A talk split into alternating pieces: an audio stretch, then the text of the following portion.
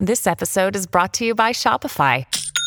Forget the frustration of picking commerce platforms when you switch your business to Shopify, the global commerce platform that supercharges your selling wherever you sell. With Shopify, you'll harness the same intuitive features, trusted apps, and powerful analytics used by the world's leading brands. Sign up today for your $1 per month trial period at shopify.com slash tech, all lowercase. That's shopify.com slash tech.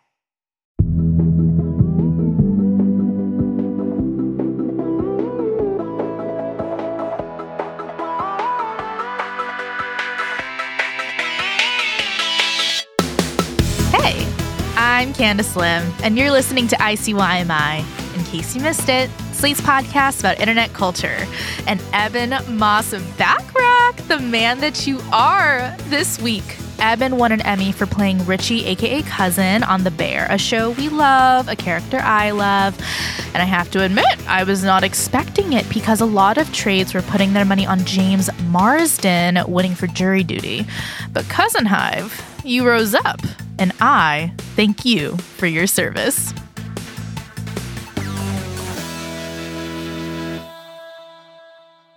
So it's just me, and today we're hanging out with Milly Tamarez and Alise Morales. They're writers, comedians, and the co hosts of Go Touch Grass, a new podcast that breaks down the online gossip and niche drama happening on the internet.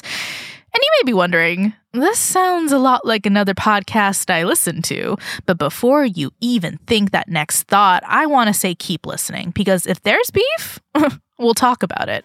But today, I'm diving into Milly and Alise's internet diaries, which I have to say are so fascinating. We're going to talk about Heather Gay standing on a beach, West Elm Caleb conspiracy theories, and what happened when Alise responded to a hater on TikTok.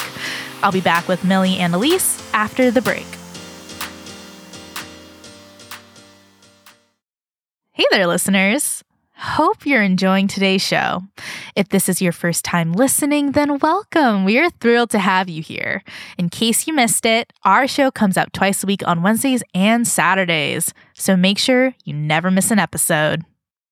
Tired of not being able to get a hold of anyone when you have questions about your credit card? With 24 7 US based live customer service from Discover, everyone has the option to talk to a real person anytime, day or night. Yes, you heard that right. You can talk to a human on the Discover customer service team anytime. So the next time you have a question about your credit card, call 1 800 Discover to get the service you deserve. Limitations apply. See terms at discover.com/slash credit card. When you need mealtime inspiration, it's worth shopping Kroger, where you'll find over 30,000 mouthwatering choices that excite your inner foodie. And no matter what tasty choice you make, you'll enjoy our everyday low prices, plus extra ways to save, like digital coupons worth over $600 each week. You can also save up to $1 off per gallon at the pump with fuel points. More savings and more inspiring flavors make shopping Kroger worth it every time. Kroger, fresh for everyone. Fuel restrictions apply. And we're back. Joining me today are the co hosts of Go Touch Grass. It's this great podcast that recaps what's happening on the internet this week. Joining me today is Milly Tamarez and Alise Morales. Welcome to the show. Woo! Hello, So woo. excited to be here. Yeah, we're really excited. Now, before we get deep into it, can I just say that I see your show as like a cousin of ICYMI because, you know, first off, great name, fantastic name. And I love what you're doing over there because, look, the internet is so vast that, like, I can't catch every Pokemon. And so I'm really glad that you exist in the space. And I'm so excited to be, you know, internet beat colleagues with you, let's say. That's exactly how we feel. Not only are we cousin podcasts, we're like cousins where we like really grew up together and there's like a sibling mm-hmm. type mm-hmm. cousin relationship. Very close first cousins that cheer each other on and love each other deeply. Exactly. Well, Milly and Alise, it is your first time on the show. And in order to induct you into the ICYMI universe, we call it the ICU, we have to ask the question what is your first internet memory? The first computer that we got in my home that could connect to the internet was in my dad's office. We lived in California at the time. And so we had like our house. And then in the backyard, there was a weird little office that was my dad's office, like not attached to the house. And that computer had the internet. I would have to like go outside to be like, and now I will do my internet time. And my first internet memories are those AOL discs that you would get for free and getting and joining into kids chat rooms and then typing swear words and getting myself kicked out of the kids chat room. that was very important to me.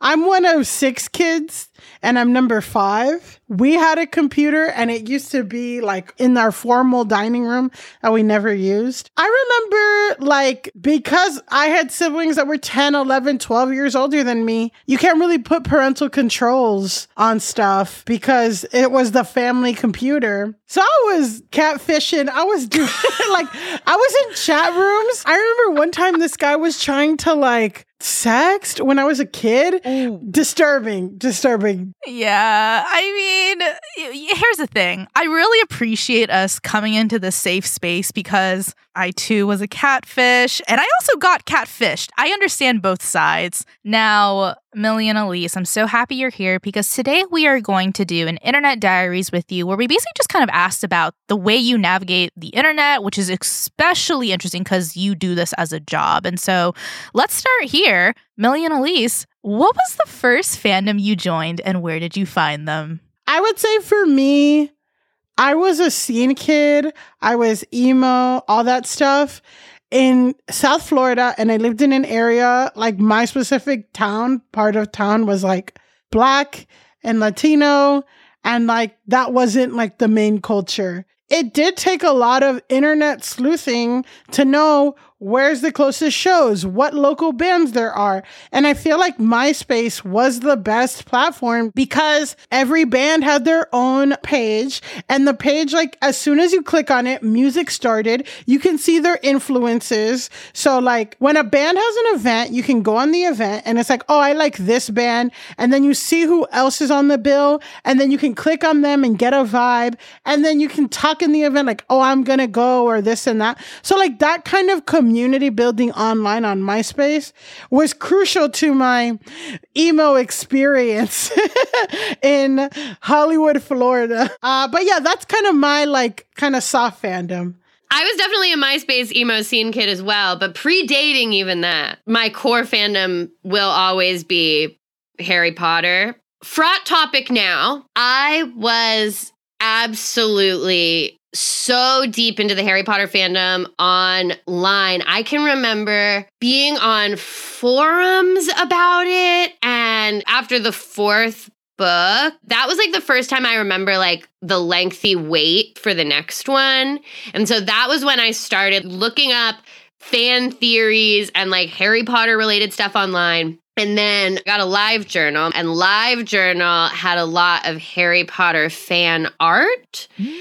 that I would look up, which is a very dicey thing as a child because some of it is really fun, nice portraits of your favorite characters.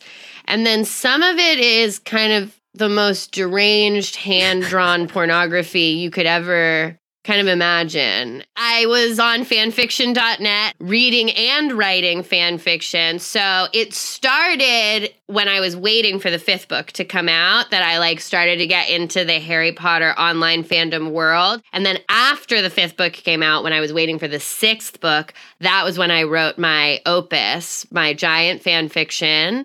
Oh my God. Okay, Loki, we'll talk offline because I really want to read this so bad. okay, I think it's time for us to fast forward into our current lives. And I want to ask you, what's your internet diet? Like, what does a typical day on the internet look like for you guys nowadays? As much as I wish I didn't immediately look at my phone the moment that I wake up in the morning, I do immediately look at my phone the moment that I wake up in the morning. And it's usually Instagram. Instagram is probably my most used of the social medias. Instagram, it's like throughout the day. I'm always looking at Instagram and TikTok. It'll be a thing where I'm like, I'm going to look at TikTok now. And then like two hours have passed. And then I deleted my personal Twitter, but Go Touch Grass podcast does have a Twitter and it it has pulled me back. So now I do check Twitter regularly throughout the day and I'll, I've been looking at threads.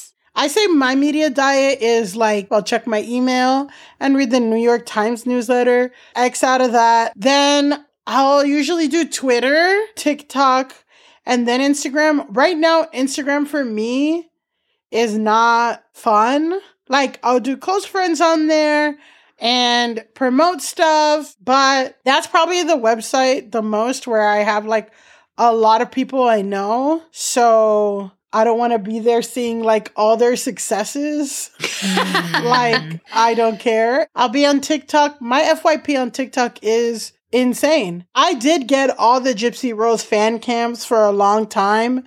And then I would send them to Alise, and I feel like Alise started getting them. So, yeah, just stuff like that. And then, yeah, I just love Twitter. I still think that Twitter is toxic and terrible and fun. And you know what? I'll symbolize it as like, I am 100% the last person to leave a party. Like almost every time. Like everyone's cleaning up and I'm still hanging out because I'm having a good time and the vibes are good. You know, I've been known to leave a party and it's like bright outside. And like every like there are stragglers left and I'm the straggler. And like, but the stragglers, that's where the fun is at.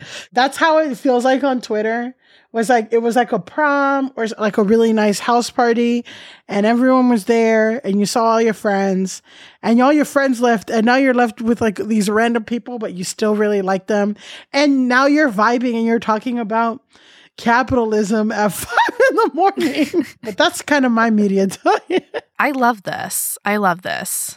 I want to ask, what meme do you reference the most? i feel like two that stand out to me are you should have sat there and ate your food like Hmm. that applies to so many things of like you should have just mind your own business and i feel like that's a whole genre of internet main characters is people who like bill ackman right now was trying to get you know got claudine gay like to resign and all this stuff because he's racist and guess what? Now everyone's looking at his wife's plagiarism stuff. And it's like, you should have just sat there and ate your food, but mm-hmm. you didn't. And then another thing that I love to use for myself is the Will Smith pain, like where he's like crying and it's like pain. The Barbie face down. and that's how I feel sometimes. One that I know I referenced recently is that like it's like that screenshot of text that's like I'm not reading all that, but good for you though or I'm sorry that that happened. I feel that in my soul very very very often. And one that's a new one that I think is going to get a lot of use from me personally is I am a real Housewives of Salt Lake City fan and the image of Heather Gay standing on the beach like waiting for the other women to come hear her gossip that she is. Yes. heard. that one it's like as soon as I saw it I was like this is going to be big for me. This is going to be a big meme for me. I mean, every day since that's come out, I'm walking around my house just going, receipts, proof, timeline, Timeline. fucking everything. I Yeah. love it. okay, let's take a short break. When we come back, we'll talk about conspiracy theories and what gives Milly and Alise hope about the internet.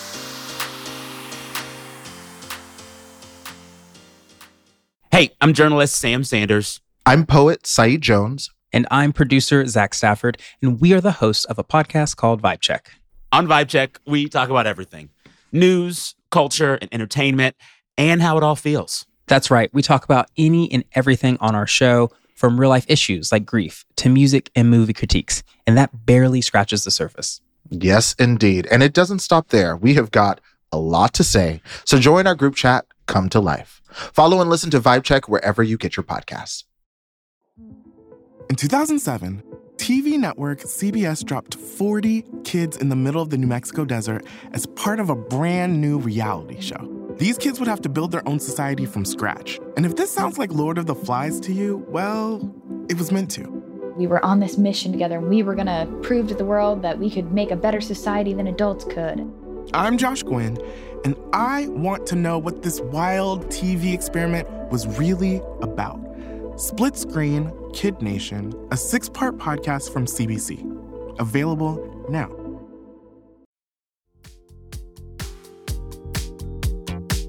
And we're back. Okay. What is your most deeply held but least provable internet conspiracy theory?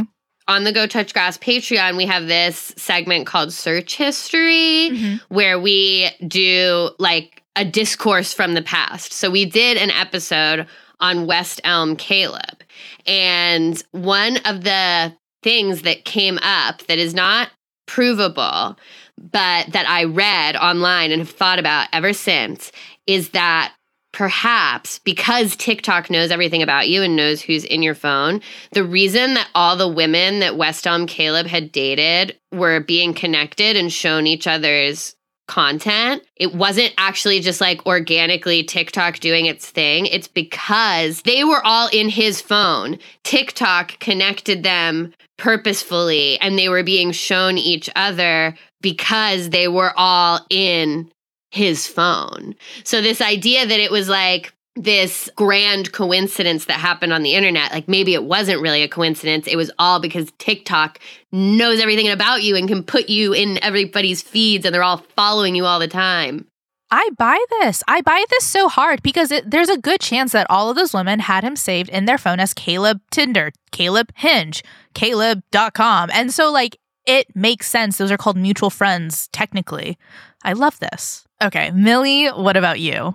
There is something about like Hollywood. There's just something going on. I think like right now it's like not profitable to make a TV show and there's so many hoops and barriers and stuff.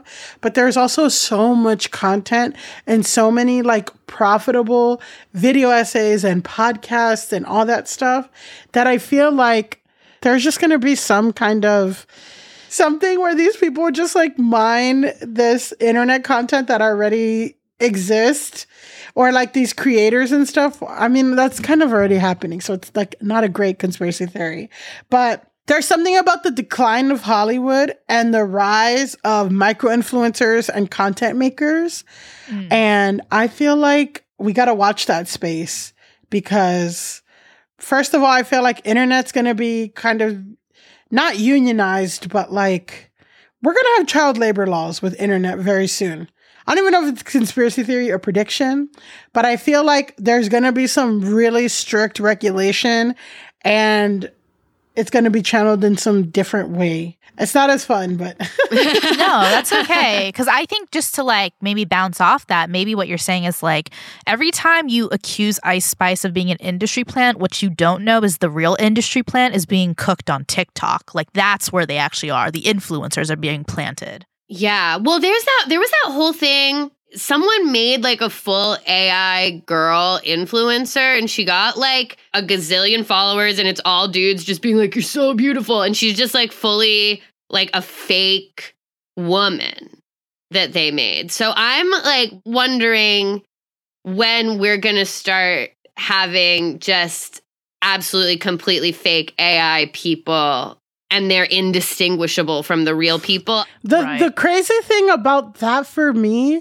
is that I feel like with influencers, people want authenticity and drama. Mhm. So I'm like, not only is there going to be AI influencers, but there's going to be dating scandals and cheating and stuff because like that's kind of what humanizes somebody like Alex Earle or whatever. Like Alex Earle, even though she has millions of followers, was like, yeah, this guy like kind of cheated on me with this other girl and this and that. And like, those touch points of her being real or having blemishes or this and that kind of offset her constantly selling bullshit to everybody. So I feel like when that rise happens of influencers, we're gonna get AI drama too. Oh my god, like two AI influencers fighting with each other? and wow. cheating and breaking up and uh, th- them on the same account being like, hey, so we're going to announce our breakup and all the terrible things that human beings do themselves. I love this. I love this. Okay.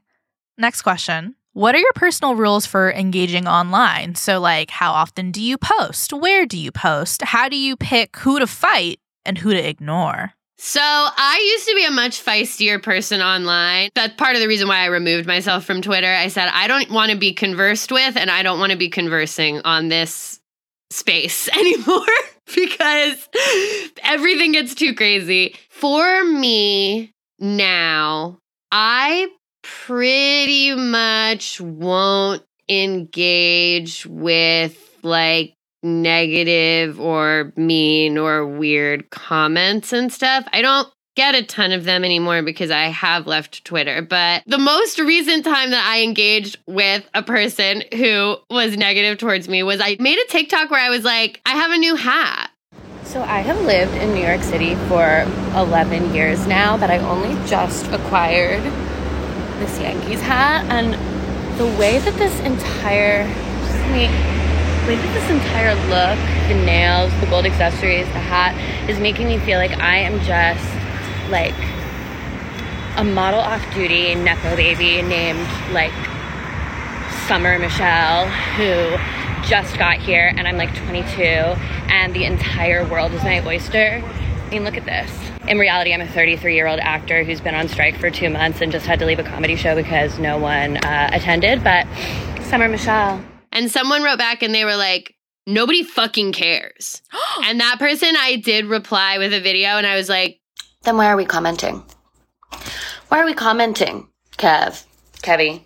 Darling, because you know what I do when I don't give a fuck about something? I just scroll on by. I just move right along. I let it float out of my ears and into the ether. I don't type my little my little thoughts out because I don't have any thoughts because I don't give a fuck.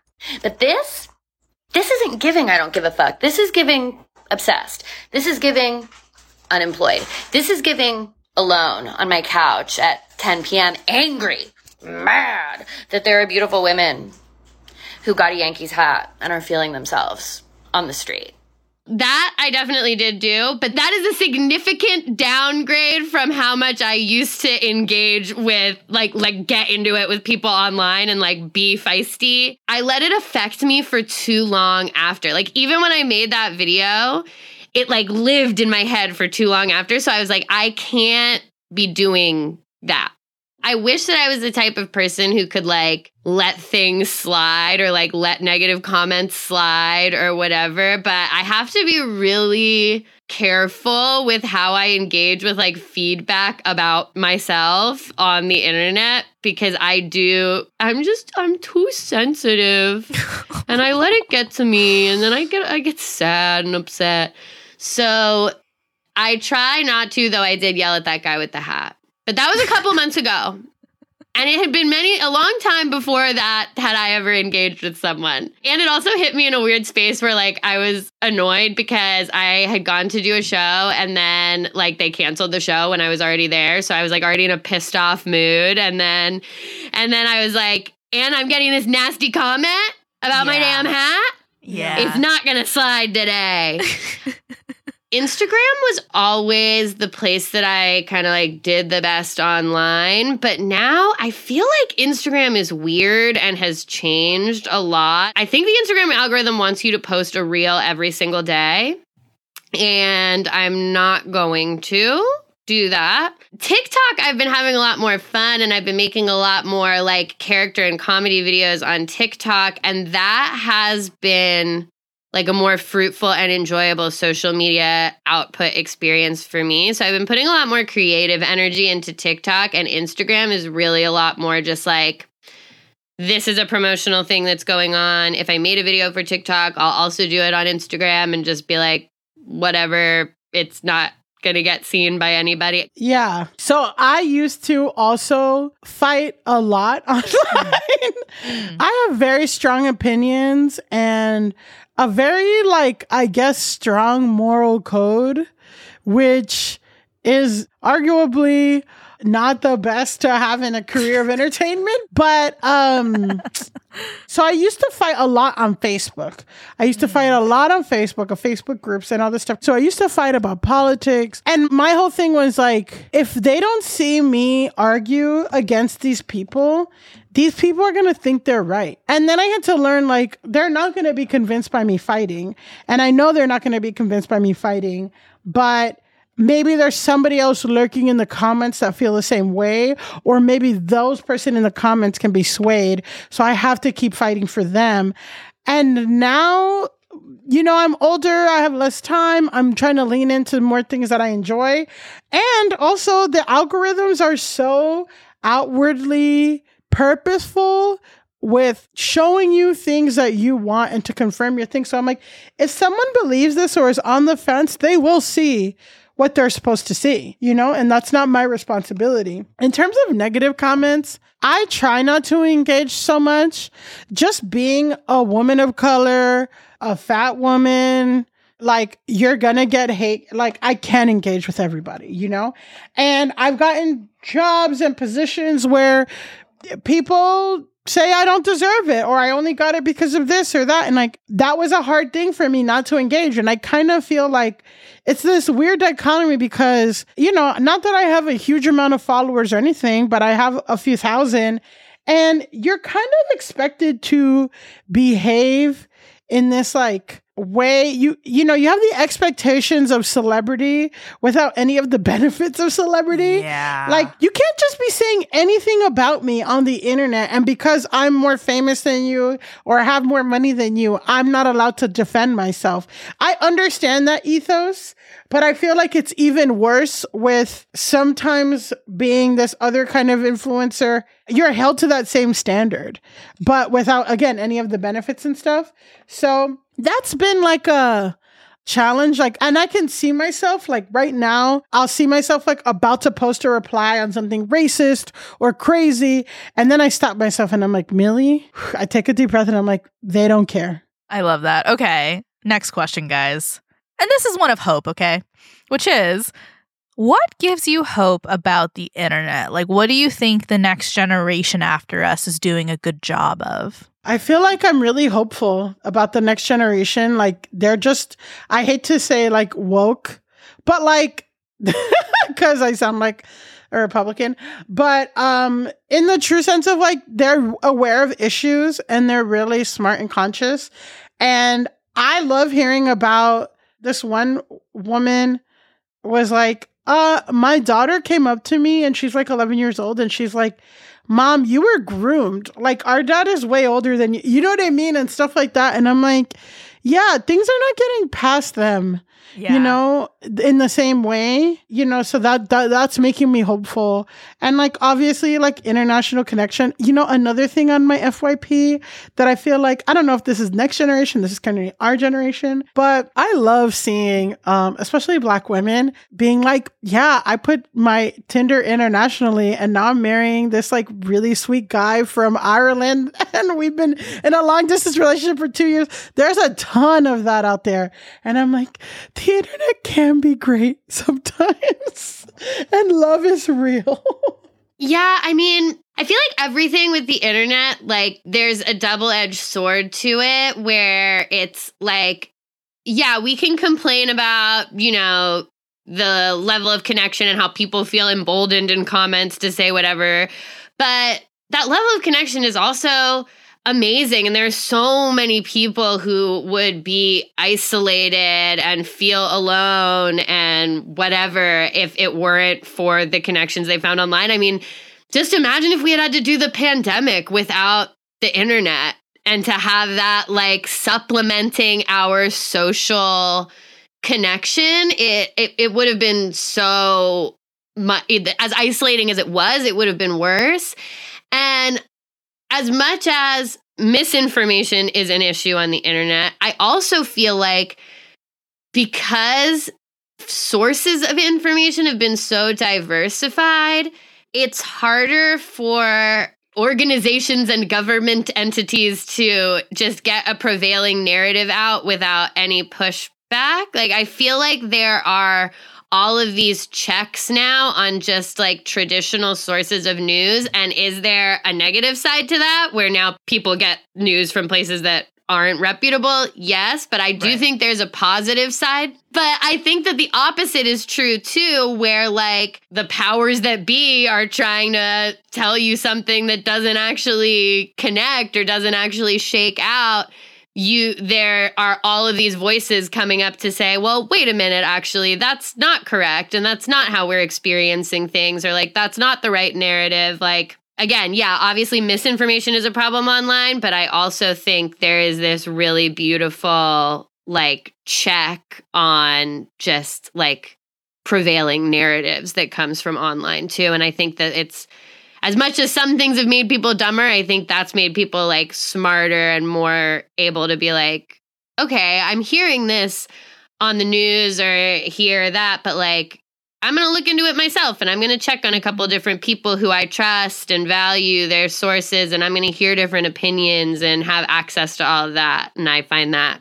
I have hope for that.